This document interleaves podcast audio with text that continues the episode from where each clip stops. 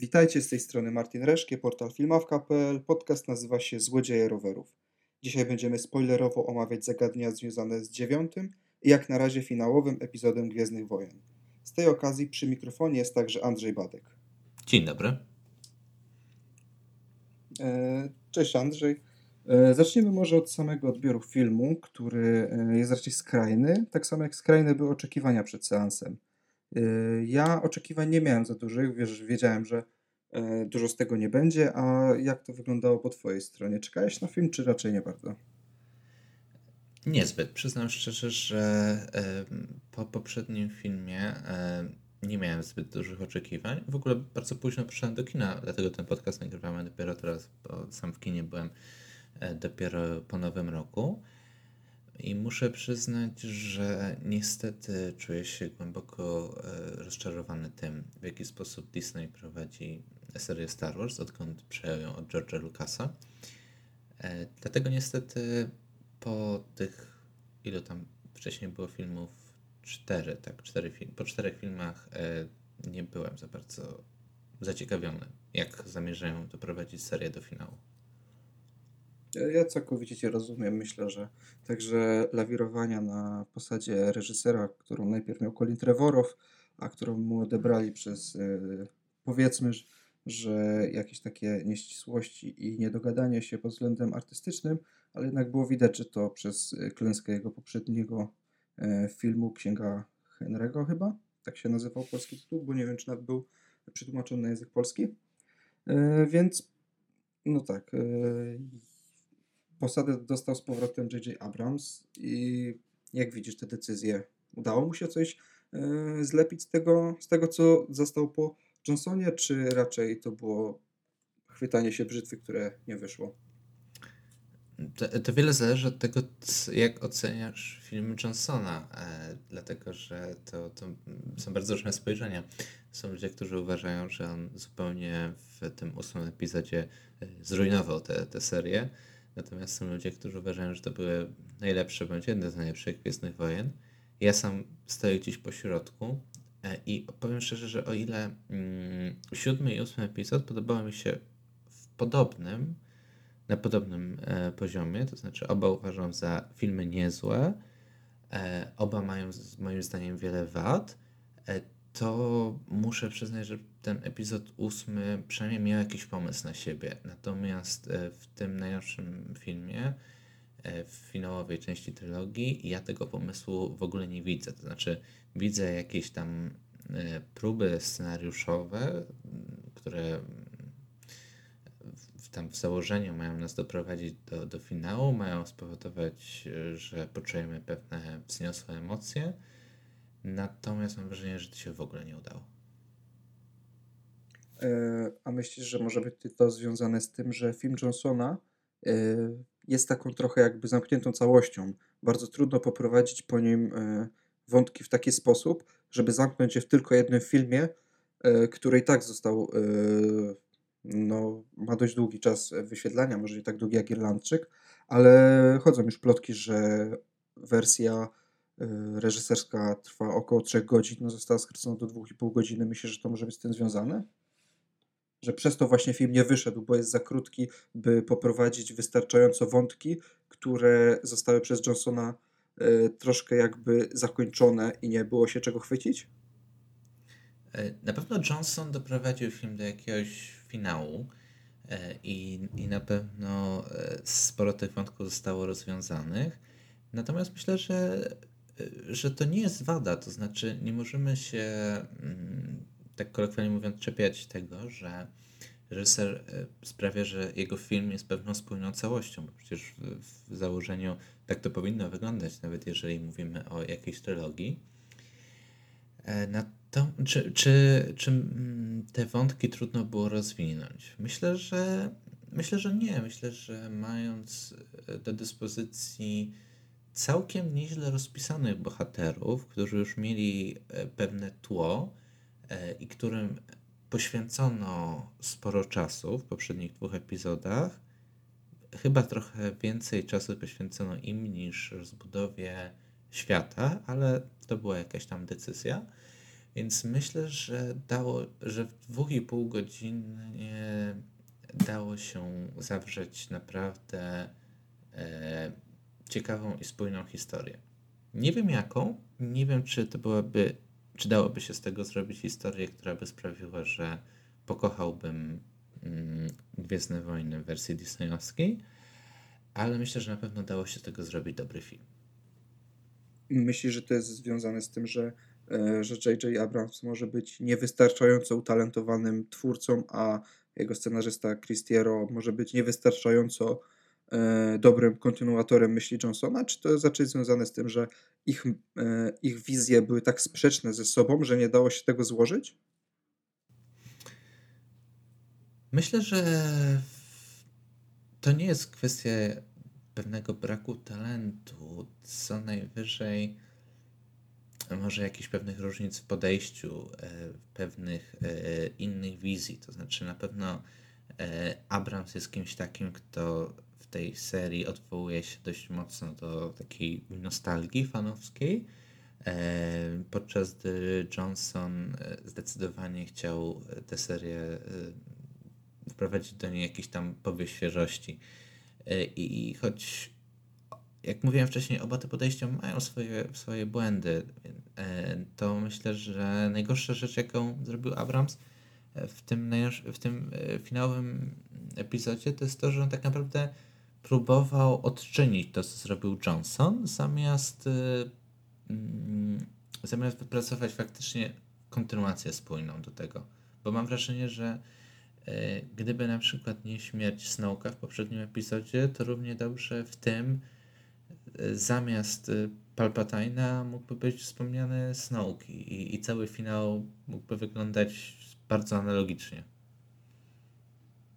Ja się z tobą zgadzam całkowicie, więc myślę, że możemy już wyjść z tego takiego troszkę dłuższego wstępu i chciałbym cię jeszcze jako taki pomost pomiędzy naszą następną częścią a tym, o czym teraz mówiliśmy. Po której stronie tego sporu jesteś? Tego sporu, który podzielił fanów w zasadzie na dwie części. Na stronę Abramsa, czy po stronie Johnsona jesteś? To jest trudne pytanie. Bo tak jak... Może inaczej.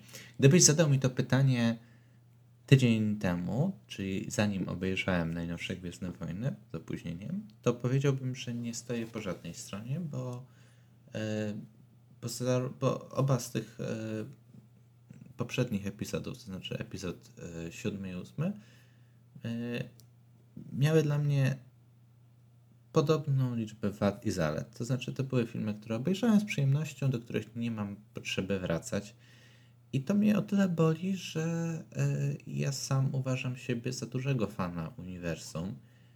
I to takiego fana, który niestety w tym nowym świecie disneyowskim nie ma dla siebie miejsca.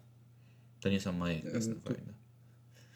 No, dość trafne określenie, jeśli chodzi o film Johnsona, ale chciałbym się z tobą nie zgodzić co do epizodu 7, bo wydaje mi się, że o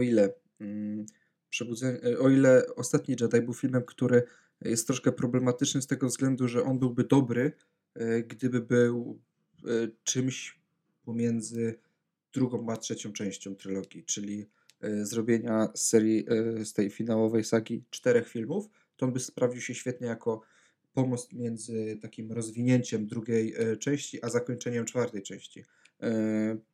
Wydaje mi się, że w tym momencie byłby dobry, ale Przebudzenie Mocy jest świetnym otwarciem, bo po pierwsze buduje na właśnie nostalgię, o której wspominałeś, buduje zainteresowanie, daje solidne podstawy, można z tego wykreować coś podobnego na kształt właśnie takiego Przebudzenia Mocy, tylko że poprowadzenia dalej wątków, ale można także zbudować na tym coś, co kompletnie przeczy w zasadzie Gwiezdnym Wojnom jako takim. Tej takiej heroicznej opowieści o tym, jacy niektórzy są wspaniali. I dlatego wydaje mi się, że Przebudzenie Mocy było lepsze aniżeli Ostatni Jedi, bo Ostatni Jedi pozostawił po sobie zgliszcza, z których bardzo trudno było Abramsowi i w ogóle pewnie całemu Disneyowi wytworzyć cokolwiek.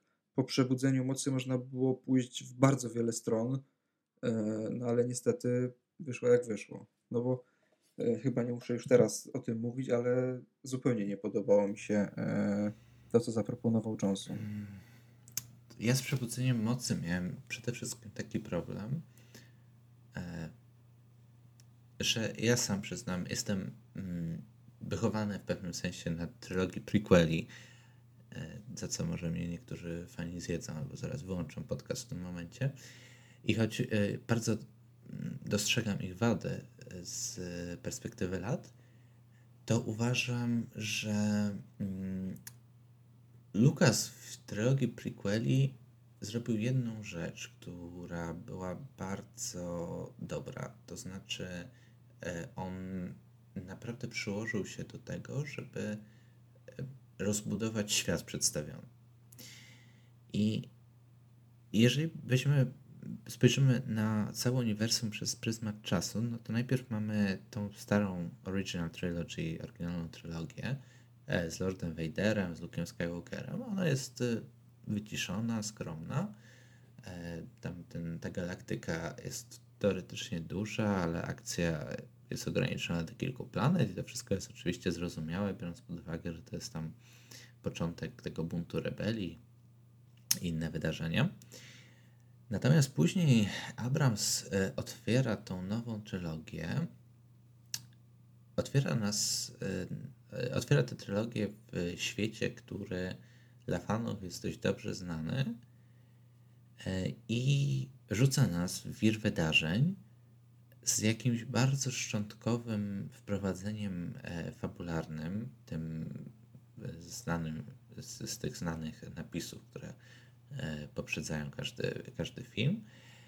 I tak naprawdę my jesteśmy rzuceni w ten wir z tymi kilkoma informacjami, z dziesiątkami jakichś takich pytań, które się rodzą w naszej głowie i nikt na te pytania tak naprawdę nie odpowiada. I o ile faktycznie zgodzę się, że jest to jakiś początek do tego, żeby opowiedzieć historię Rey czy Kylo, o tyle ja się czułem strasznie zagubiony w tym świecie. W ogóle nie rozumiałem, co się stało, dlaczego nagle po upadku Imperium znowu jest jakiś First Order i takie inne rzeczy. Miałem nagle takie wrzucenie mnie w akcję i tego filmu nie kupiłem, przyznam szczerze. Oglądało mi się go dobrze, natomiast nie poczułem tej mocy.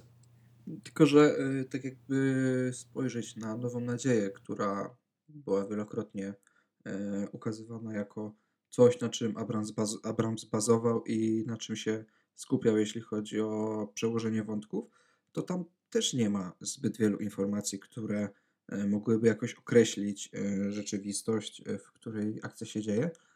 O tyle wątki są rozwijane w Imperium kontratakuje i w Powrocie Jedi. Jest ukazane szersze spektrum.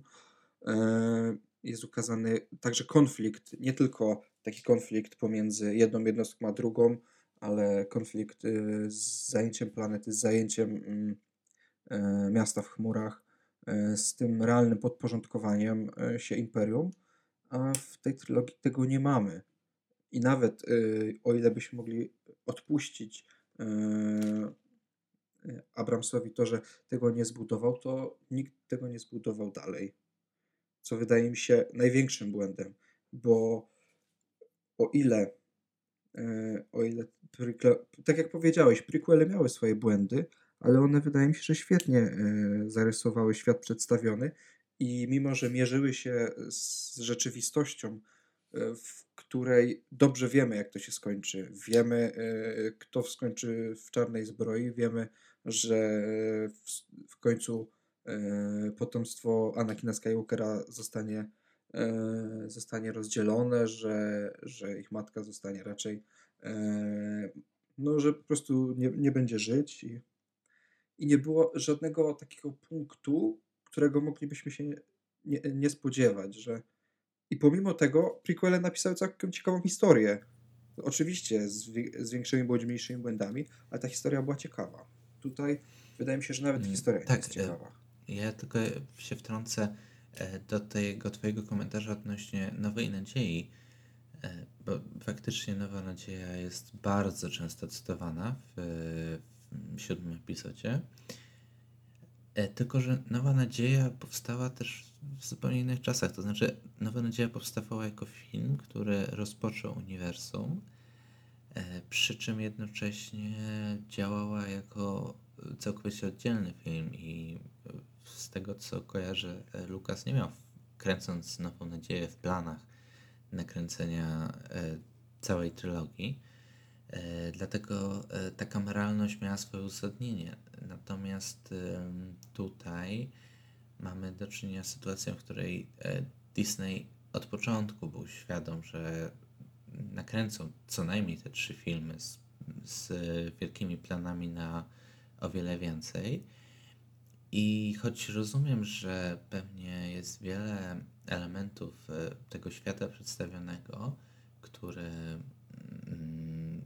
jest taką układanką, którą można bez problemu ułożyć, jeżeli do tego się doda jeszcze różnego rodzaju komiksy czy książki, o tyle mam wrażenie, że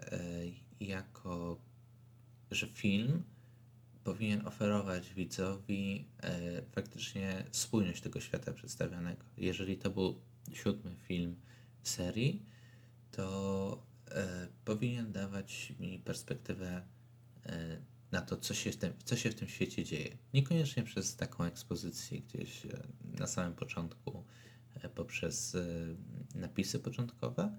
Mógł to robić równie dobrze przez subtelniejsze dialogi z bohaterami i tak dalej. Natomiast pamiętam, że bardzo znamienną sytuacją było wysadzenie bodajże całego układu w 7. epizodzie, gdzie ja pamiętam, że nie wiedziałem, czy w tym momencie wysadzono Kursant, czy w ogóle jakieś inne planety, czym była ta republika, kto ją reprezentował, jeżeli była republika, to dlaczego były siły oporu. Zupełnie nie czułem się w jakikolwiek sposób wprowadzony w to, co się dzieje. I to też sprawiło, że przez całą trylogię ja nie czułem jakiegoś takiego zaangażowania, bo ja w ogóle nie byłem świadom, jak się te siły rozkładają. To znaczy, to było gdzieś zarysowane, że First Order jest silny, a siły oporu są słabe, ale w zasadzie dlaczego tak miało być? Później w kontynuacji Rian Johnson też tego w ten sposób nie zaznaczył i też mieliśmy tam przykład bodajże jednego statku tych rebeliantów, czy tam tych sił oporu przeciwko całej flocie First Order. I później w finałowym epizodzie też nagle mamy tą flotę znikąd i mamy te siły oporu, których jest już w ogóle bardzo mało, a później nagle mamy w tej finałowej sekwencji jakieś 1000 statków, które też nie wiadomo skąd się wzięły i tak naprawdę w żaden sposób nawet nie możemy domniemywać, czy to jest tak, że cała galaktyka i zewnętrzne rubieże są obecnie w rękach First Order, czy mają jakieś swoje rządy, czy cała akcja ta dzieje się w jakiejś małej przestrzeni. Zupełnie tej skali nie czuję i to jest coś, co mnie bardzo frapuje. No, to ewidentnie jest po prostu kalkulacja Disneya na sprzedanie jak największej ilości książek, komiksów, na obejrzenie seriali na Disney+. Niestety z tym trzeba sobie jakoś żyć. Ale skoro już mówiłeś o pospolitym ruszeniu nad Egzegolem, to chciałbym ruszyć na ten Egzegol i zapytać Cię, czy nasz cesarz, imperator, kanclerz wcześniej, Palpatine, czy nie jest postacią taką zrecyklingowaną tylko i wyłącznie dlatego, że Snoke został zabity i nie było na kim zbudować całej intrygi, nie było gdzie postawić jakiegokolwiek antagonisty, kiedy już miano w planach zrobienie z Kylo Rena następcę Vadera jako odkupionego Sitha? To jest tak, że na pewno można się, opierając się na źródłach takich z uniwersum, czy to tych z tych legend, czy to nie wiem, czy z obecnego kanonu też, natomiast na pewno wiemy, że Palpatine był taką postacią bardzo potężnego Lorda Sithów i na pewno gdzieś tam wiemy, że był w stanie się sklonować, że byłby teoretycznie w stanie powrócić. Natomiast to też jest trochę tak, że mam wrażenie, że Gwiezdne Wojny to jest takie bardzo duże uniwersum, którego pewnym małym wycinkiem są filmy. I to ma swoje zalety i wady. Jest duża grupa, pewnie większość odbiorców, którzy znają tylko filmy. I mam wrażenie, że w filmach jest pewna jakaś skala umiejętności i możliwości użytkowników mocy. I ta skala jakby pokazuje, że oni są na pewno gdzieś na poziomie dużo wyższym niż przeciętni ludzie, ci Jedi czy Sithowie. Są na pewno bardzo groźni, bardzo potężni. Natomiast też nie mają takiego zakresu umiejętności rzędu nie wiem, takiego Thanosa z Marvel Cinematic Universe, który potrafił niszczyć całe galaktyki, mimo że często w komiksach czy grach takie moce mieli. I ja nie mam problemu z tym, żeby jakiś reżyser przyszedł do serii i na przykład zaprojektował trylogię, w której w finałowym odcinku mamy Palpatina, który faktycznie pokazuje pełny swojej potęgi i ciemnej strony mocy. I w ogóle uważam, że spokojnie możemy było nagrać taką scenę, w której on strzela błyskawicami i unicestwia całe floty statków jako scenę, która byłaby super i którą by się po prostu oglądało i cytowało wiele razy później. Natomiast coś takiego wymagałoby moim zdaniem pewnego jakiegoś takiego balansu postaci. Bo w tej nowej trylogii mamy coś takiego, że mamy dwoje takich głównych bohaterów, użytkowników mocy, czyli Rey i Kylo, którzy bez wątpienia są bardzo wrażliwi na moc, którzy mają ogromny potencjał, natomiast którzy nigdy chyba nie kończą jakiegoś takiego pełnego szkolenia i nie mają tego czasu, w którym mogliby osiągać takie mistrzostwo w mocy, które miałby taki Palpatine po kilkudziesięciu latach, czy nawet dłużej, czy taki nawet Luke Skywalker, który też lata poświęcił na trening. I nagle mamy to z jednej strony tych młodych bohaterów, którzy dysponują całkiem dużymi umiejętnościami, ale takimi zbliżonymi do ludzkich. I później oni stają naprzeciwko tych takich wielkich mistrzów, takiego potężnego Palpatina, który niszczy tę flotę. I ja tego nie kupuję, bo mam wrażenie, że jest to zupełnie zaburzony balans i mam poczucie, że Rey, czy Palpatine, czy Kylo Ren są w danym momencie dokładnie tak silni, jak każe im scenariusz. No, wydaje mi się, że uderzyłeś w bardzo czuły punkt związany z tym, że z jednej strony właśnie Palpatine jest ukazany jako nie umiem tego inaczej określić, aniżeli jako ktoś, kto posiada największą moc w ogóle w historii filmów, bo oczywiście w grach i książkach to nie robiło wrażenia, pewnie nie robiłoby wrażenia, a przeciwko niemu są dwie postaci, które z potęgą mocy mają jedynie tyle wspólnego właśnie, ile powiedziałeś, ile jest napisane w scenariuszu.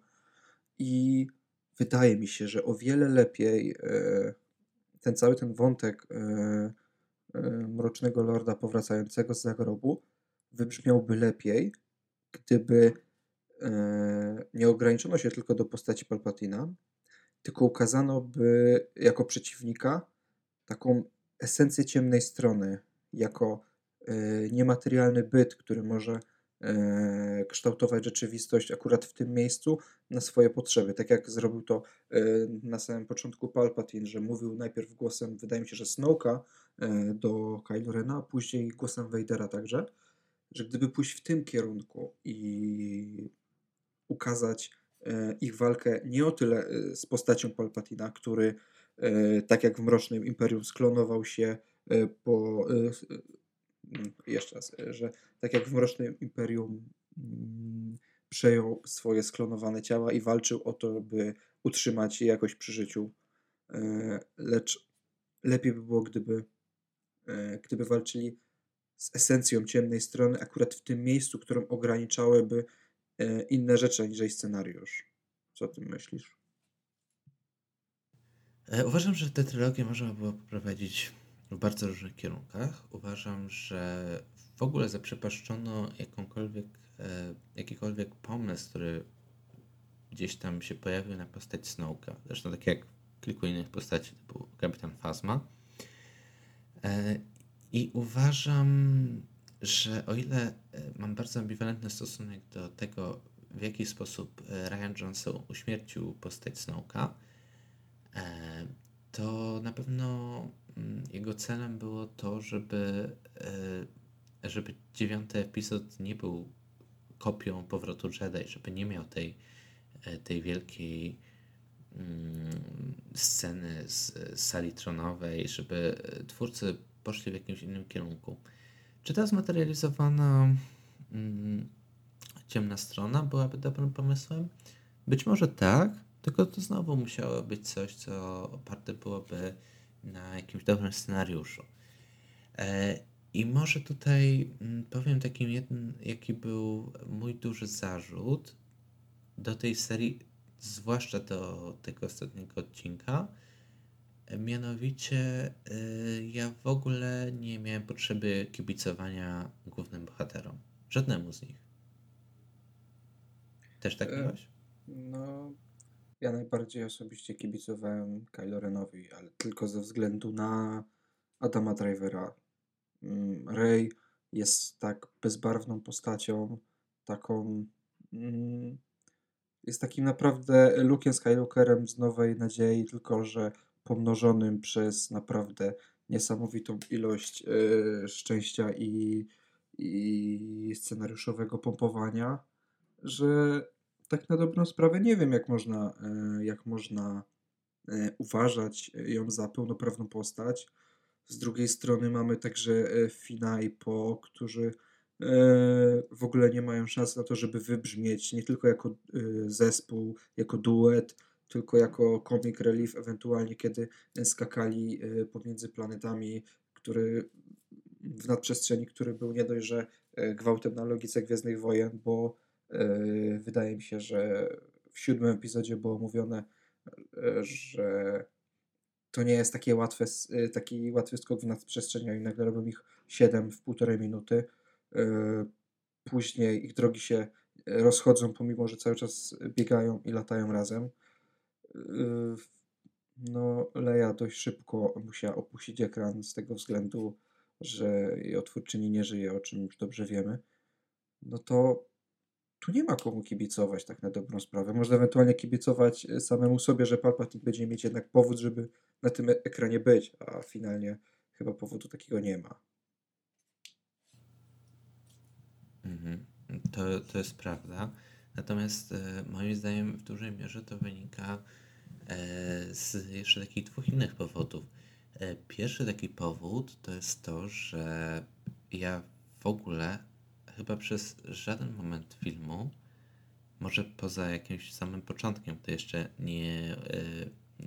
nie widziałem zasad, jakimi się ten film kieruje, że nie miałem poczucia, że istnieje jakakolwiek stawka. To znaczy czułem się trochę tak, jakby myszka Miki wzięła mnie do Disneylandu i ja razem z bohaterami jadę kolejką i wiem, że jadę od początku do końca i wiem, że będę widział, nie wiem, będę w samym sercu scen akcji, że będzie głośno, że mam poczuć adrenalinę, ale w gruncie rzeczy jestem w parku rozrywki, który ma certyfikaty jakości. Ani mnie, ani moim znajomym, takim jak Kylo Ren, ani Rey, nic się złego nie może wydarzyć. I to mnie zadziwia, bo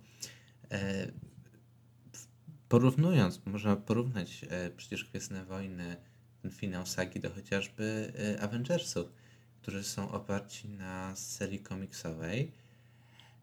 I przecież nawet istnieje ten kpiący termin komiksowa śmierć, czyli śmierć, która nie ma ze sobą żadnych konsekwencji. Natomiast paradoksalnie już oglądając Infinity War czy później Endgame, mimo że były tam manipulacje z czasem, mimo że też no wszyscy się spodziewaliśmy, że ostatecznie Avengersi wygrają, to mimo wszystko tam przynajmniej czułem jakiś ciężar konsekwencji decyzji czy wydarzeń, których są nasi bohaterowie. Natomiast w tym przypadku w Gwiezdnych Wojnach ja w ogóle tego nie czuję. To znaczy my mamy jakąś sytuację, w której mamy wierzyć, że Chewbacca nie żyje, ale w ogóle ja się w ogóle tym nie przejąłem, mimo że bardzo lubię postać Chewbacki i jestem w stanie wyobrazić sobie tak napisany film, w którym dosłownie po śmierci Chewbacki mam łzy w oczach. Jest scena, w której C-3PO traci pamięć, tylko że jest całkiem ładny ten moment, w którym on mówi, że chce ostatni raz spojrzeć na swoich przyjaciół i to jest poetycka scena i chyba taka jedna z fajniejszych w filmie, tylko co z tego, jeżeli ona jest zrujnowana tym, że on później odzyskuje pamięć i znowu staje się sobą. Podobnie w drugą stronę mamy gdzieś tam chyba dwie takie śmierci, czyli mamy śmierć Lei i mamy finałową śmierć Kylo Rena, tylko że ja w obu tych przypadkach miałem takie wrażenie, że nie byłoby żadnego problemu, żeby te postacie nadal żyły. To znaczy, że w żaden sposób nie miałem takiego poczucia, że jakaś wewnętrzna logika świata każe im zginąć. Bo w drugą stronę mieliśmy scenę, w której Rey przebija Kylo mieczem świetlnym i zaraz po kilku minutach jest to zupełnie odczynione i Kylo czuje się świetnie. Dlatego w żaden sposób nie byłem w stanie nawet przez moment zatroszczyć się o nasze postacie. Masz całkowitą rację. Ja bym chciał jeszcze dołożyć troszkę do pieca, bo tak jak mówisz, dla każdego postronnego widza sytuacja, w której jest śmierć Chewbacki, potem dwie sceny później okazuje się, że on jednak żyje, to nie ma ani chwili, żeby wybrzmieć, więc nikogo to nie obchodzi. A przez całą serię także nikt znaczący życia nie traci, więc nie czujemy, poza może Hanem Solo, ale jednak to było dość spodziewane. Później także Luke Skywalker, ale to także pod sam koniec to też było dość spodziewane.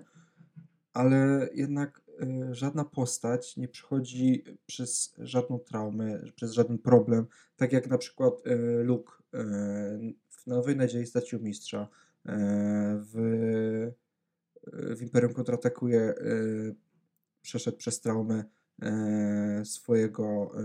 swojego rodowodu, stracił rękę w Powrocie Jedi, stracił jakby nie patrzeć ojca, a w prequelach mamy ponownie utratę mistrza, Anakin traci także rękę, tak samo jak Luke. Na arenie, na Geonosis widzimy w zasadzie prequel do rozkazu 66, więc ciągle widzimy, że każda decyzja podejmowana przez bohaterów ma jakieś konsekwencje. W Zemście Sithów jeszcze dobitniej tu widać, że jedna decyzja młodego Anakina sprawia, że wszyscy jego, można powiedzieć, że jego aktualna rodzina, czyli cały zakon Jedi, został zniszczony, a tutaj niczego nie tracimy. O ile jeszcze wejście Kylo Rena w przebudzeniu mocy i wybicie całej wioski daje jakiś ciężar, pokazuje, że postać jest jaka jest, że nie boi się i nie stroni od przemocy, stara się działać po swojemu, a później dostajemy scenę, w której ginie cała planeta, tak samo jak Alderaan, i to nie ma żadnego znaczenia później w Przebudzeniu Mocy, w Ostatnim Jedi już nikogo to nie obchodzi, tak samo jak nikogo nie obchodzą te po kolei niszczone statki przez uciekający, przez goniący najwyższy porządek. Nie dość, że jest tak, jak mówisz, że tu nie ma być żadnego ciężaru, to jeszcze zostaliśmy przygotowani do serii, która naprawdę pokazuje, jak duże decyzje mają znaczenie dla przyszłości. Tak, właśnie o to mi chodzi, że tutaj ani nie mam tego świata, czyli nie mam żadnej organizacji, której kibicuję, ani nie mam postaci, które bym wspierał. I co gorsza, o ile mógłbym pewnie po jakiejś głębszej analizie zastanowić się, jak się zmieniały charaktery poszczególnych bohaterów w poprzednich dwóch częściach, o tyle w tej części ja mam wrażenie, że postaci prawie wcale nie ewoluują. To znaczy, mamy Rey, która w zasadzie kończy ten film mniej więcej w tym stanie, w jakim zakończyła poprzedni, czyli będąc ostatnim Jedi i chcąc kultywować te tradycje, gdzieś tam w międzyczasie mając jakąś chwilę zawahania. Mamy tego Kylo Rena, który w gruncie rzeczy już w poprzednim epizodzie nie był taki naprawdę zły, tylko gdzieś tam pełen wewnętrznych rozterek i tu w końcu decyduje się na tą dobrą stronę mocy, przy czym też wcale nie uważam, żeby ta jego transformacja i była w jakikolwiek sposób dobrze przedstawiona. To znaczy, ja nie wiem, czy ty na przykład potrafisz określić, jaka była bezpośrednia przyczyna tego, że Kylo Ren zmienił stronę? W sensie, czy to była, nie wiem, to, że Rey go uleczyła, czy to była ta wizja jego matki, która mu się pokazała? Wydaje mi się, że po pierwsze scenariusz i brak innego pomysłu na niego, po drugie może troszkę Leia i nic więcej. Tak jak mówisz, to nie miało żadnego powodu, żeby wybrzmieć, no i nie wybrzmiało. Dokładnie, a to są te dwie główne postaci, a jeżeli w ogóle przyjrzymy się tym postaciom drugiego planu, czyli Poe, czy Finowi, czy Chewbacce, czy C-3PO, to oni w ogóle tutaj nie mają żadnej ewolucji. Ja naprawdę mam wrażenie, że na tym poziomie nawet trudno mi jest wskazać gdzieś jakieś duże różnice pomiędzy Poe a Finem. To znaczy, jeden i drugi są ludźmi, którzy obecnie pracują dla dobra galaktyki, służą w siłach oporu, a mają po prostu jakąś tam przeszłość, z której nie są dumni. Jeden służył w First Order, drugi był przemytnikiem, ale w gruncie rzeczy do tego się sprowadza ich całe tło i do jakiejś interakcji między nimi, które gdzieś funkcjonowały w poprzednich odcinkach, a w tych mamy kilka dialogów między nimi, które do niczego nie prowadzą. No, co ja ci mogę więcej powiedzieć? Dokładnie tak jest. A także ta niechlubna przeszłość, która jest jedynym czynnikiem różnicujących tych bohaterów, pokazuje, jak słaba jest ta trylogia, bo o Hanie, kiedy rozpoczynamy zabawę z oryginalną trylogią, wiemy tylko i wyłącznie to, że jest przemytnikiem, a jednocześnie jego historia jest kontynuowana przez 3 kolejne filmy plus 4, w którym umiera. A tutaj mamy o Podameronie dokładnie tyle samo i niczego więcej się nie dowiadujemy. I pomimo tego, że w pierwszym filmie był po części jedną z pierwszych postaci, nie tylko wprowadzonych do filmu, ale także z tych najważniejszych, a tutaj jest prowadzony do trzecioplanowego żartu o tym, że był przemytnikiem, a nie tak jak inni żołnierzem bądź złomiarzem na pustynnej planecie. Tak, i to jest o tyle przykre, że przecież Oscar Isaac jest naprawdę wybitnym aktorem. John Boyega też jest dobrym aktorem. A tutaj w tym filmie moim zdaniem gdyby nie to, że Adam Driver jest obecnie w ogóle jednym z chyba najlepszych aktorów w Hollywood, co moim zdaniem udowodnił w Historii małżeńskiej, chociażby ostatnio, i jest w stanie nawet z tego scenariusza wycisnąć gdzieś jakąś postać, która czymkolwiek zapada w pamięć, bo muszę przyznać, że jego kreacja gdzieś tam w tę pamięć mi zapadnie, to gdyby nie on, z tym wsparciem jakiegokolwiek szczątkowego scenariusza, to w ogóle bym uważał, że tutaj nie ma postaci. Natomiast mam do ciebie takie pytanie w ogóle, jaka jest twoja opinia na temat tego, co zrobiono z postacią Rose, która była wprowadzona w poprzednim epizodzie, która dostała tam bardzo istotną rolę, a tutaj jej prawie nie ma. Z jednej strony jestem właśnie... z krytykami ostatniego Jedi łączy mnie to, że uznaję postać Rose za zbędną, za cały wątek na Canto Bay bodajże także jest zbędny, więc no to bardzo przykre, jak potraktowali aktorkę, bo z postaci co najmniej drugoplanowej stała się zapychaczem planu, bądź osobą, która się pojawia przez chwilę, a się nie odzywa. Ona na ekranie bodajże była 1:20 Więc z jednej strony się cieszę, bo nie lubiłem tej postaci, ale z drugiej strony bardzo mi przykro z tego powodu, że jakby nadano uzasadnienia krytyce, która była troszkę bezpodstawna i na pewno była skrajnie przesadzona. No bo to nie jej wina była, że Rian Johnson tak, a nie inaczej ukształtował swój film. Więc J.J. Abrams zrobił coś złego nie tylko wobec filmu, ale także wobec samej aktorki. Tak, dla mnie to jest w ogóle oburzające na takim poziomie, że bo tutaj dużo jest takiego trochę tułasy z takiego realnego życia, że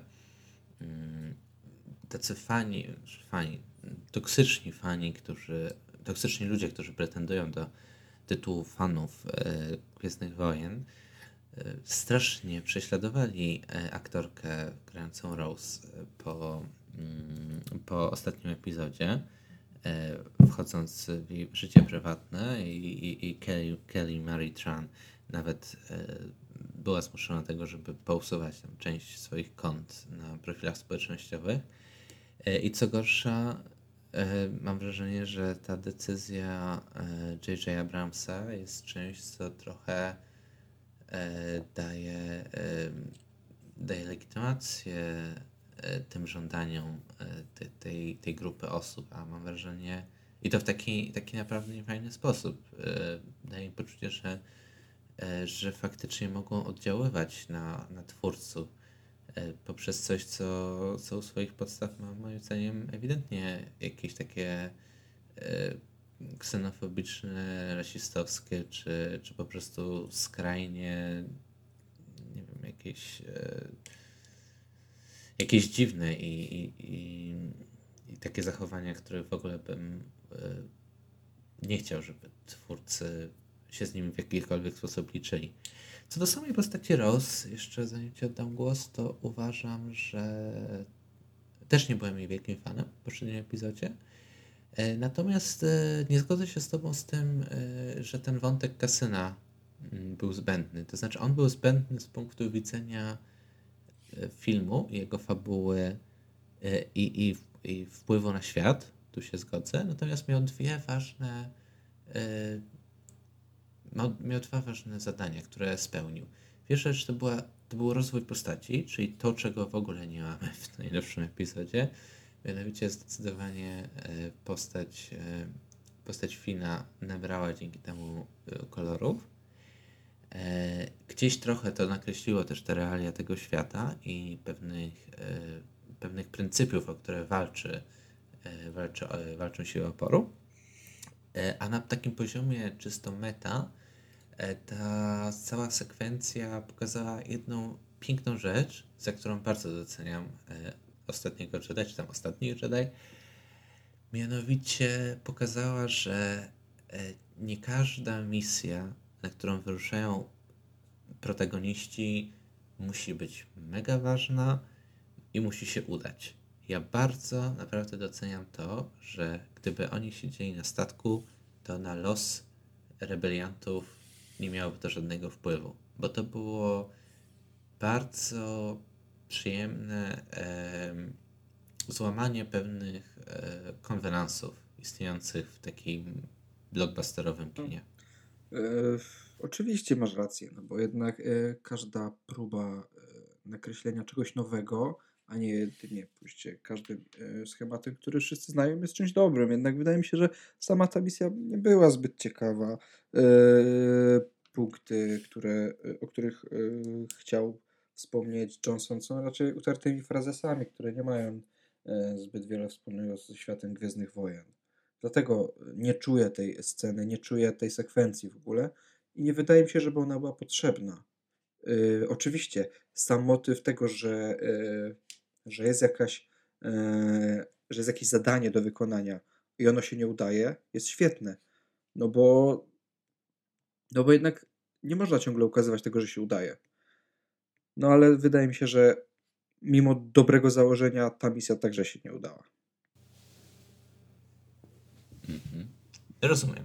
No nie zgadzam się z tobą tutaj do końca, ale rozumiem. Tak jak wspomniałeś może, że zmarginalizowanie postaci Rose było takim fanserwisem dla najbardziej toksycznego grona fanów, to ja mam do ciebie takie pytanie, czy przez właśnie specyficzny odbiór Ostatniego Jedi i bardzo negatywny odbiór przez krytyków Skywalker Odrodzenia, czy Disney ma do zaoferowania coś więcej aniżeli żerowanie na przeszłości i przepisywania na nowo legend wedle, może nie, że wedle własnej agendy, ale wedle aktualnego pomysłu, który wcale nie musi się okazać pomysłem na kilka lat, tylko na ten moment, na to, żeby spłacić inwestycję, którą było kupienie Lucasfilmu, czy teraz kupienie Foxa. Czyli pytasz mnie, czy Disney w zasadzie ma jakiś pomysł na tę serię?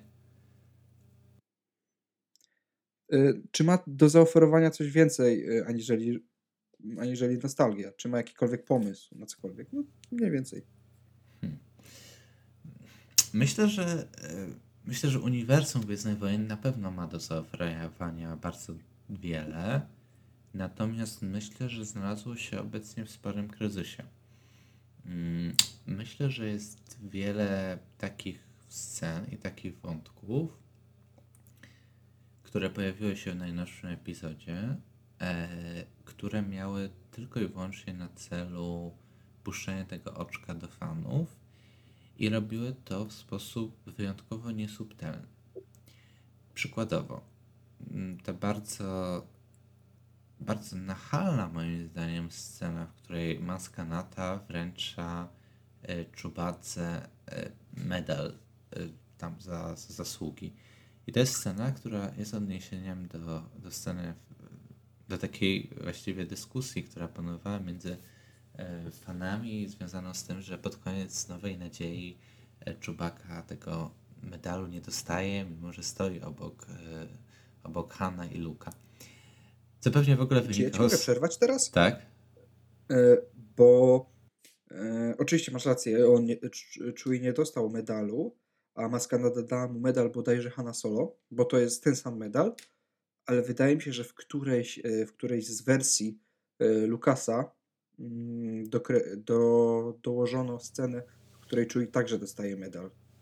Tak to więc nawet ten fanserwis nie ma żadnego sensu na dobrą sprawę. To przyznam, że nawet nie byłem tego świadom. Natomiast... Znaczy ja nie jestem tego pewien. Chciałem tylko tak zauważyć, że fanserwis, o którym mówisz, na dobrą sprawę nie ma, może nawet nie mieć sensu. Okej, ale chcę powiedzieć, że uważam, że taki fanserwis w takiej formie, nawet z tym konkretnym wątkiem, ten sens mógłby mieć. To znaczy ja wyobrażam sobie scenę, gdzieś jakąś w finałowym teraz epizodzie, w której ponownie na przykład nasi bohaterowie są odznaczani i po prostu stoją, nie wiem, wszyscy i wszyscy włącznie z Chewbacką mają wręczone medale.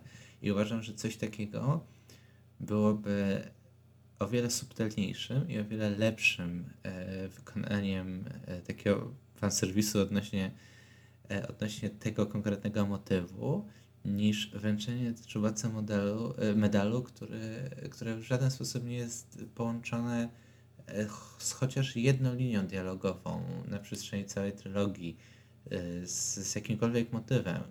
Czyli jest to taka scena, która sprawia, że ktoś, kto nie jest bardzo zaangażowanym w szczegóły fanem uniwersum, w ogóle nie zrozumie, o co chodzi.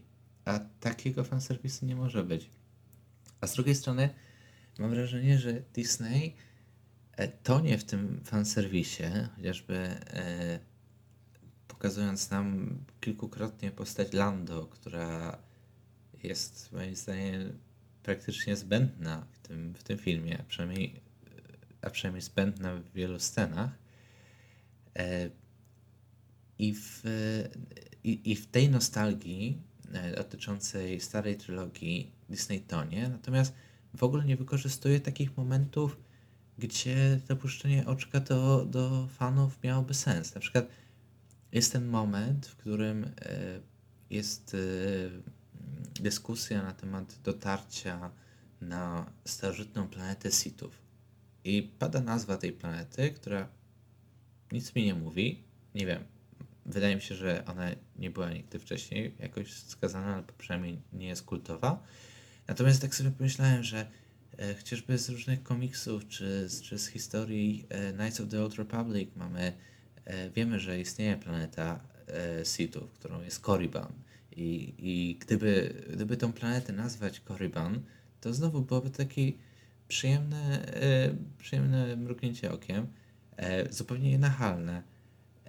Natomiast zupełnie Disney nie idzie w tę stronę i w ogóle mam wrażenie, poprawnie jeśli się mylę, ale ja na przestrzeni całej trylogii widzę dziesiątki, jeśli nie setki nawiązań do oryginalnej trylogii, ale nie wiem, czy pojawiło się choć jedno nawiązanie do trylogii prequeli. Wydaje mi się, że chyba... No ja też żadnego nie odnotowałem poza...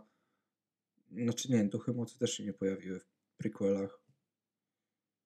Ale no tak, trzeba przyznać, że Disney bierze oryginalną trylogię, przerabia ją na swoje, a całkowicie jakby odrzuca prequele. No ale co my z tym możemy zrobić? Chyba nic. No, znaczy, no tak, jest to troszkę smutne, że tylko i wyłącznie biorą oryginalną trylogię. Dla mnie jest to o tyle jakieś takie smutne i dziwne, że mam wrażenie, że chociaż nie jestem jakimś takim wytrwałym i zaciętym czytelnikiem komiksów ze świata Marvela, to mam takie poczucie, być może błędne, że jednak ci ludzie, którzy czytają komiksy i są zanurzeni w tym świecie superbohaterskim, to oni idąc na film wielokrotnie czują się w jakiś tam sposób dopieszczeni przez twórców, to znaczy a to gdzieś są w stanie szybciej złapać nazwę czy imię jakiejś postaci, a to gdzieś pojawia się jakiś wątek komiksowy przerobiony, a to gdzieś jest jakieś delikatne nawiązanie, jakiś pojazd, jakiś budynek, cokolwiek takiego. Takie, że ten taki oddany fan naprawdę może jeszcze więcej z tego filmu wynieść niż taki widz, który ogranicza się tylko do filmu. Bo ja właśnie chciałbym się zatrzymać tutaj i zapytać Cię o to, czy myślisz, że to może być związane z niechęcią do trylogii prequeli, czy raczej z tym, że aktualnie tworzona saga jest tworzona przez osoby, jakby nie patrzeć, w średnim wieku. Czyli osoby, które jeżeli były fanami Gwiezdnych Wojen, to raczej oryginalnej trylogii prequeli oglądali mniej więcej w tym momencie, w którym my teraz, czyli 20-30 lat mieli, w takim wieku byli mniej więcej. I myślę, że to może być spowodowane tym, że wracali do swoich Gwiezdnych Wojen, tak jak gdybym pewnie ja i ty robilibyśmy taki projekt, to pewnie wracalibyśmy częściej do prequeli, no bo naturalną koleją rzeczy jest to, że urodziliśmy się, wychowywaliśmy się i poznawaliśmy Gwiezdne Wojny akurat w czasie dzieciństwa, kiedy były to prequele, a nie oryginalna trylogia. Myślę, że to na pewno ma z tym związek w dużej mierze i na pewno masz tu dużo racji, tylko sęk w tym, że tak jak wcześniej wspominałem, Gwiezdne Wojny to nawet nie jest tylko trylogia oryginalna i trylogia prequeli, tylko to jest jeszcze całe inne uniwersum, gdzie na przestrzeni wielu lat mieliśmy gry, książki, komiksy, różne inne media.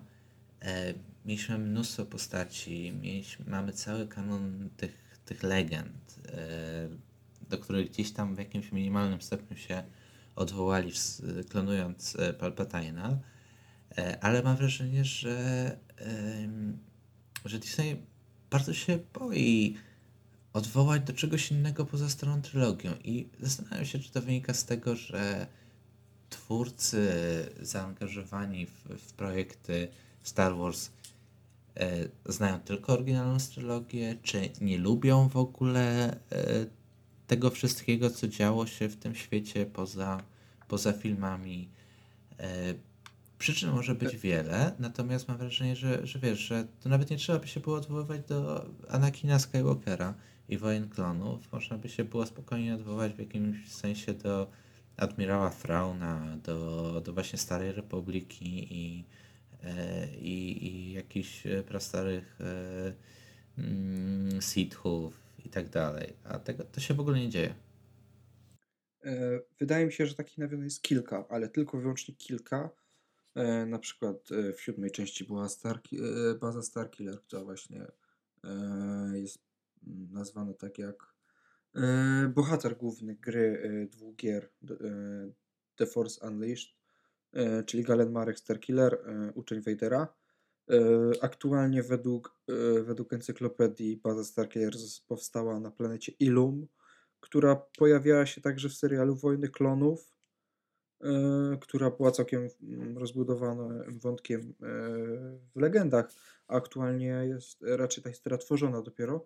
Ale tak jak mówisz, tego jest bardzo niewiele w porównaniu do tej masy bezwstydnej i czasami wręcz groteskowej miłości do oryginalnej trylogii. Tak, takie, tylko że wiesz, jak ja widzę takie nawiązanie typu Starkiller i nazwanie w ten sposób jakiejś broni, która niszczy układy gwiezdne, to ja tak naprawdę nawet nie wiem, czy to jest wiesz, świadome nawiązanie do postaci, która była człowiekiem, czy to jest że po prostu zbieżność nazwisk, czy to jest tak, że po prostu ktoś, nie wiem, przeglądając czy słysząc dyskusji, że coś się nazywało Starkiller, stwierdził, że spoko, to brzmi dobrze jako nazwa dla nowej, większej Gwiazdy Śmierci. Jakby, rozumiesz, ja w żaden sposób widząc coś takiego nie mam poczucia, że fajnie, nie? Uhonorowali to, że ktoś kiedyś wykreował taką postać, bo tak Stacja Gwiezdna, no ja nie widzę, wiesz, związku za bardzo, nie? Przynajmniej na poziomie filmu. No, całkowicie to rozumiem. Także... No tak, tak samo jak są nawiązania do jakichś starszych nazwisk, które się pojawiają tylko chyba w wydaniu encyklopedycznym filmu, że są nazwane oddziały po imionach sławnych Sithów, które pojawiały się w Kotorze czy w innych legendowych źródłach. No co to daje, bo te encyklopedii niewiele osób czyta. No tak, więc... No i tak samo czuję twój zawód po prostu, bo mam dokładnie to cieszę samo. Się, że gdzieś chociaż są te nawiązania, ale po prostu jest mi strasznie szkoda, że skoro taki J.J. Abrams opiera się na tym fanserwisie non-stop, to że opiera się na tak małym wycinku tego świata. No i cóż.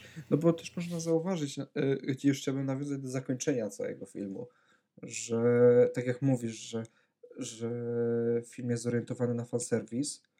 Tak więc wracamy na Tatooine, gdzie Rey zakupuje miecze Luka i Lei na planecie, z której Luke chciał jak najszybciej uciec, o której Leia pewnie nie usłyszała, bo Tatooine należało do Hatów, na którym Imperium nie zależało, bo należała do Hatów.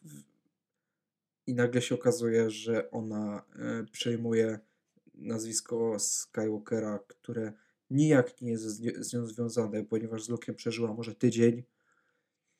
Później być może komunikował się z nią jako duch mocy, ale głównie czas spędziła z Leią, która wychowała się jako Organa, jako Skywalker. Dowiedziała się, że Skywalker to także jej rodzina, a później żyła pod pewnie nazwiskiem Solo. Więc dla niej jako bohaterki żadnego sensu nie ma to, że ona zatytułowała się jako Skywalker, bo gdyby poznała jeszcze dalej swoją historię tego, jak Anakin wycinał młodzików, to raczej nie byłaby zadowolona z takiego doboru, a jednocześnie dla widza bardzo, bardzo przyjemne było słuchanie, że jest Rey Skywalker. W ogóle dziwne, że osada Larsów nie została pożarta przez Jawów. Tylko troszkę piasku na nią weszło. Tak, no, w pełni się z tobą zgadzam. Ja mam jeszcze takie... pojawiający się na końcu żółty kolor miecza, to już w ogóle. A tak. Znaczy, no. Żółty kolor miecza moim zdaniem był spoko i jakby ja bym nawet kupił, gdyby ten film się zaczął od tego, że Rey wykuła nowy miecz i on jest żółty. Zresztą myślę, że to w ogóle byłoby fajne też wizualnie, żeby wprowadzić nowy kolor. I w ogóle jest mi trochę przykro, że poza tym fantazyjnym mieczem Kylo Rena nie wprowadzono w tej trylogii żadnego nowego, ciekawego miecza świetlnego pod względem jakiegoś koloru czy funkcji. Trzymamy w ogóle ten zakon Ren, który gdzieś się pojawił już, pamiętam, w pierwszym zwiastunie 7 epizodu i pamiętam, że fani wtedy spekulowali jej, jaką rolę może mieć ten zakon, a w gruncie rzeczy oni przez całe 3 części nie zrobili dosłownie nic i nie mieli... Nie, jak to nic, zebrali oklep od Bena Solo. To jest... A tak, tak. A rzucili się z nim, się na niego z toporem i z nożem, więc to już w ogóle nie ma sensu. W całej historii Gwiezdnych Wojen jako całości nigdy nie pojawiła się broń biała, ewentualnie wibroostrza, które były odporne na cios miecza świetlnego. To się okazuje, że ktoś leci ze złomem na plazmę. No tak, to faktycznie było dziwne. Także mam wrażenie, że ten chociażby potencjał tego żółtego miecza świetlnego został zmarnowany, a mógł być jakoś tam lepiej wykorzystany. Ja liczyłem na to, że Leia będzie mieć żółty miecz świetny, tak jak miała w Legendach. O tak, to też... No to widzisz, to też jest jakieś tam coś, gdzie można się doszukiwać jakiejś inspiracji legendami, ale to znowu to jest tak delikatne nawiązanie, że biorąc pod uwagę, jak bardzo nachalne są inne nawiązania Abramsa do starej trylogii, że aż nie wierzę, że to jest nawiązanie. To jest no, dokładnie. Zasadzie. Ja bym to bardziej powiązał z Bastylią Shan, która także miała żółty miecz, aniżeli prędzej z Leją. Tak, to prawda. Tak. Tak więc już troszkę... Chciałbym jeszcze na zakończenie cię zapytać, co sądzisz? Czy George Lucas przy wszystkich jego wadach i niewielu zaletach zrobiłby to lepiej? George Lucas fatalnie prowadził aktorów. To jest moim zdaniem coś, z czym trudno dyskutować. To znaczy jego bohaterowie poza Alanem McGregorem i poza Ianem McDiarmidem, czyli postacią, aktorem, który grał postać Palpatina, jego postaci były bardzo sztywne, dialogi były źle napisane, natomiast bez wątpienia miał te ambicje, żeby wykreować nowy świat, miał jakąś spójną wizję i to widać przez całą trylogię prequelów. Czy zrobiłby lepiej obecną trylogię? Nie wiem, bo Lucas też ma swoje lata. Lucas też ma swoje różne dziwne pomysły, typu postaci Jar Jar Binksa, czy chociażby Ewoków. Mam wrażenie, że prawdopodobnie zrobiłby lepiej ostatni epizod, bo uważam, że on jest naprawdę fatalnie zrobiony. Ja tylko nie, bo jak chcę zaznaczyć, uważam, że tak jak poprzednie dwa epizody, mogę mieć do nich zastrzeżenia, ale mogę nie lubić ich jako Gwiezdne Wojny, ale uważam je za dobre filmy jako tako. To odnośnie finału uważam, że to są słabe Gwiezdne Wojny i zły film. Dlatego nie wiem, czy Lucas zrobiłby lepiej trylogię. Wiem, że mój zarzut co do Gwiezdnych Wojen jest taki do tej nowej trylogii, że o ile mam poczucie, że do 6 epizodów i może nawet do Rogue One i może nawet do Solo, który gdzieś był jakimś takim sympatycznym, awanturniczym filmem, bym jeszcze kiedyś mógł powrócić, o tyle do tej najnowszej trylogii wracać po prostu nie chcę i mam wrażenie, że choć oglądałem ten finałowy odcinek tej sagi ledwie kilka dni temu, to już pewne szczegóły w pamięci mi się zacierają i jestem przekonany, że za kilka tygodni ten film zupełnie wyleci z mojej pamięci, czy to takiej emocjonalnej, czy faktycznie pamiętania kolejnych scen, bohaterów i wydarzeń. Masz rację, też mi się wydaje, że jeżeli chodzi o całą serię, to Lucas na pewno dużo trudniej przyszłoby mu zrobienie czegoś, co dałoby się oglądać z przyjemnością. Ale gdyby usiadł do całej zabawy z jakimś scenarzystą, który by mu pomógł, bądź miałby drugiego reżysera, który by go wsparł, a on jedynie tworzył historię, tak jak miało to miejsce w Imperium kontratakuje, wydaje mi się, że wtedy wyszłaby najlepsza możliwa wersja trzeciej trylogii. Bo George Lucas, mimo że też jest twórcą Gwiezdnych Wojen, też mógł być też trochę ich mordercą, co było widać w prequelach, że on świetnie sobie radzi z kreowaniem świata, ze stworzeniem historii, która wciąga, która interesuje, ale niekoniecznie radzi sobie z rzeczami, które się składają na tę historię, że dialogi są mierne, aktorzy są prowadzeni raczej, no ja bym nie powiedział, że aktorzy w ogóle byli jakkolwiek prowadzeni i o ile ktoś miał talent, to sobie poradził, ale także taki Samuel L. Jackson sobie w ogóle nie poradził moim zdaniem, bo postać Windu jest beznadziejna, czerstwa i całkowicie oderwana od rzeczywistości. To jednak George Lucas na pewno zrobiłby coś, co miałoby swój pomysł, miałoby swój początek, miałoby rozwinięcie i zakończenie.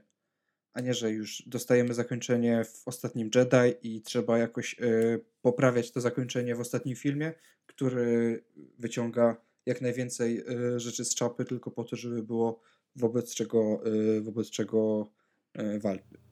czego walczyć. Tak, ewidentnie po raz kolejny i chyba po raz ostatni odwołam się do porównania do świata MCU, bo to jest też twór Disneya.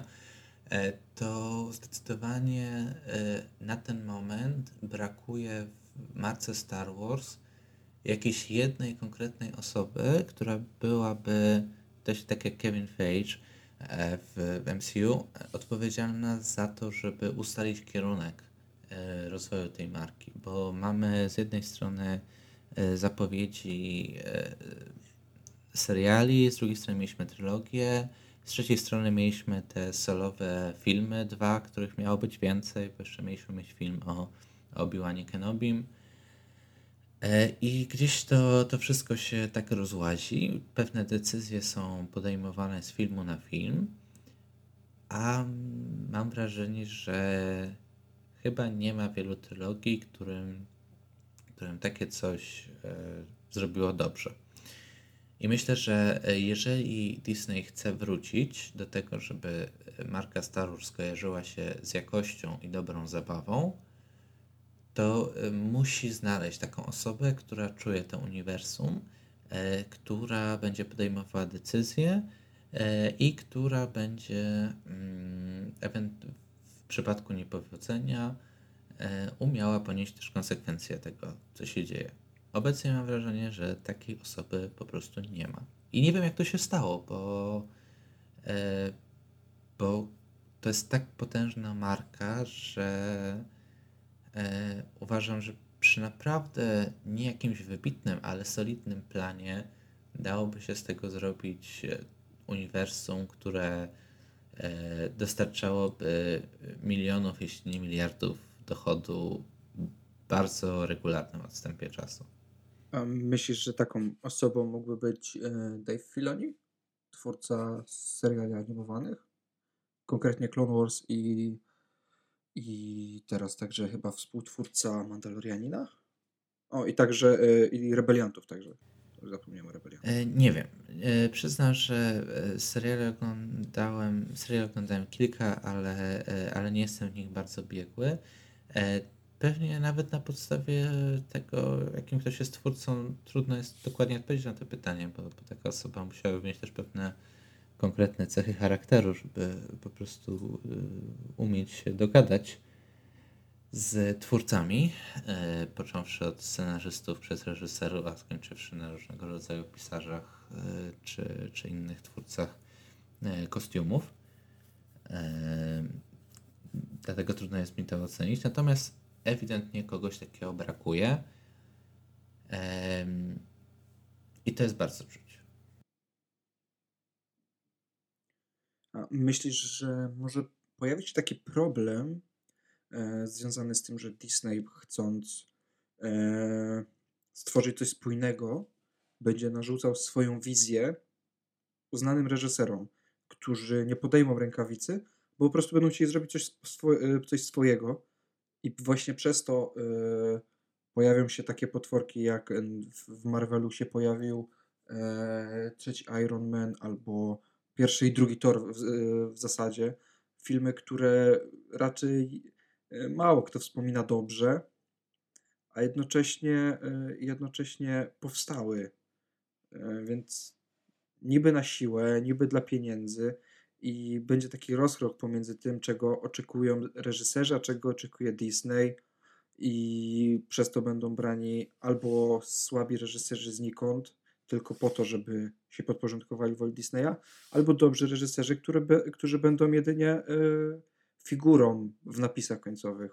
Czy może się pojawić taki problem?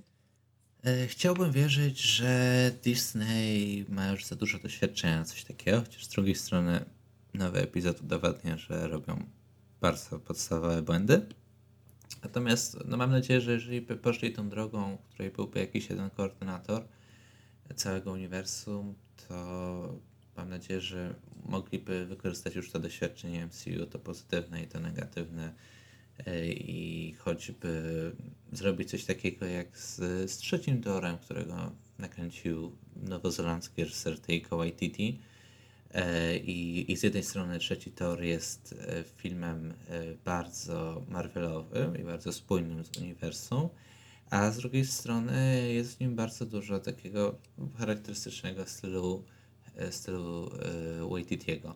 Dlatego mam nadzieję, że jeżeli miało być tak, jak mówisz, to kibicuję, żeby po prostu tak jak Marvelowi udało się Star Warsom znaleźć złoty środek.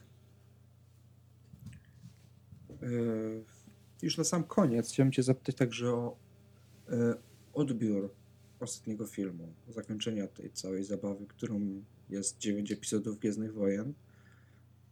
O ile na Rotten Tomatoes oceny recenzentów są pomiędzy negatywnymi a pozytywnymi, tam jest około 50%. O tyle dość pozytywne są oceny widzów. Audience score jest około 85%. Czy myślisz, że ta zamiana pomiędzy Ostatnim Jedi, gdzie wynik recenzentów był naprawdę wysoki, a oczekiwania fanów zostały zawiedzione. Myślisz, że to ma jakieś znaczenie, czy finalnie jednak będą liczyć się pieniądze? Że po prostu to, co się sprzedaje, najlepiej będzie kontynuowane. W jakiś sposób wydaje mi się znamienne i trochę interesujące, trochę niepokojące, bo tak jak sobie myślę na temat trzech produkcji ostatniego okresu, które widziałem i które analizowałem pod tym kątem, to mam tu na myśli nowe Gwiezdne Wojny, serial Watchmen i serial Wiedźmin Netflixa, to we wszystkich trzech obserwujemy, to są wszystko trzy to są produkcje, które są kontynuacjami lub też ekranizacjami jakichś znanych serii i we wszystkich trzech jest widoczny bardzo duży rozrzut pomiędzy tym, jak oceniają dany produkt czy dane dzieło krytycy, a jak oceniają to widzowie. Raz jestem tutaj po stronie krytyków, raz jestem tu po stronie widzów. Natomiast na pewno warto by się było zastanowić, czy czasem nie jest trochę tak, że ci krytycy może też powinni zmienić swoje spojrzenie, a może powinniśmy oczekiwać więcej od fanów, a może nie można podać jednego po prostu przepisu na to wszystko. Natomiast mam takie poczucie, że jeżeli ten fanserwis i to bazowanie nostalgii tak nachalne przyniosło te skutki, że fani bardzo pozytywnie oceniają tą serię, to mnie to smuci. Dlatego, że okazuje się, że w taki łatwy sposób można wypełnić te oczekiwania widzów, idąc taką linią najmniejszego oporu. Natomiast to, co mnie ciekawi bardziej, bo z jednej strony mówiłeś o tych wynikach na Rotten Tomatoes odnośnie fanów, ale z drugiej strony z tego, co wiem, to wcale te nowe Gwiezdne Wojny nie radzą sobie bardzo dobrze, jeśli chodzi o box office i zyski. A ty jesteś naszym redakcyjnym specjalistą odnośnie box office'u, więc czy mógłbyś powiedzieć trochę więcej, jak wygląda sprzedaż biletów na nowe Gwiezdne Wojny i czy one się cieszą dużym powodzeniem? Oczywiście, gdyby spojrzeć na suche liczby, to wynik wydaje mi się, że chyba po 2-3 tygodniach od premiery $900 milionów wygląda świetnie, no bo niewiele filmów może sobie w tak krótkim czasie pozwolić na nabicie tak dużego wyniku, nawet w okresie świątecznym. Nawet dwumiesięczna premiera sprzed 2 miesięcy, czyli Kraina Lodu 2 nie ma takiego wyniku, wydaje mi się, a weszła do kin miesiąc przed Gwiezdnymi Wojnami, to jednak bardzo zauważalny jest spadek zainteresowania kinowego. Bo o ile Przebudzenie Mocy było istnym game changerem w box office, szczególnie amerykańskim, ponieważ ustanowiło granicę, której nie wydaje mi się, żeby ktokolwiek mógł się zbliżyć przez najbliższą dekadę, nawet te wszystkie 5 części Awatara, czyli prawie $1 miliarda przychodu w zasadzie tylko i wyłącznie z kin amerykańskich. To już sam rynek amerykański sprawił, że Przebudzenie Mocy stało się rentownym filmem. Gdy do tego dołożyć kolejny miliard z całego świata, okazuje się, że Disney w jednym filmie stworzył maszynkę, która zarobiła pewnie więcej niż cała trylogia prequeli. Przynajmniej w mojej takiej pobieżnej opinii jest taka szansa. Później obserwujemy prawie 30% spadek zainteresowania względem Ostatniego Jedi. Ostatni Jedi zarobił tylko 600... No, śmiesznie to brzmi przy takich kwotach, tylko 600 milionów, jednak przy znacznie wyższym budżecie sięgającym ponad 300 milionów dolarów, zarobił 600 milionów na rynku amerykańskim, na rynku zagranicznym można było zaobserwować podobny spadek 30%, więc z 2 miliardów spadamy w dół do 1,3 miliarda dolarów, co jest naprawdę dużym spadkiem. Nawet taki moloch jak Disney może odczuć brak 700 milionów w ich kieszeni. A teraz, kiedy po rozczarowującym przyjęciu, po rozczarowującym otwarciu i rozczarowujących spadkach zainteresowania, nastało pytanie, czy 9 epizod przekroczy granicę miliarda, to jest naprawdę ogromny spadek.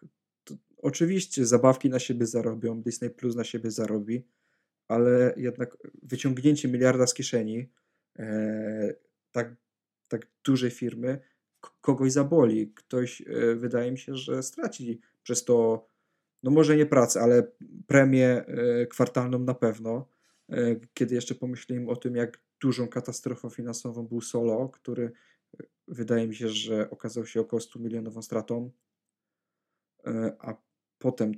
a teraz mamy zakończenie całej historii Gwiezdnych Wojen i ona się sprzedaje mniej więcej na poziomie pierwszego solowego filmu, czyli Łotra 1.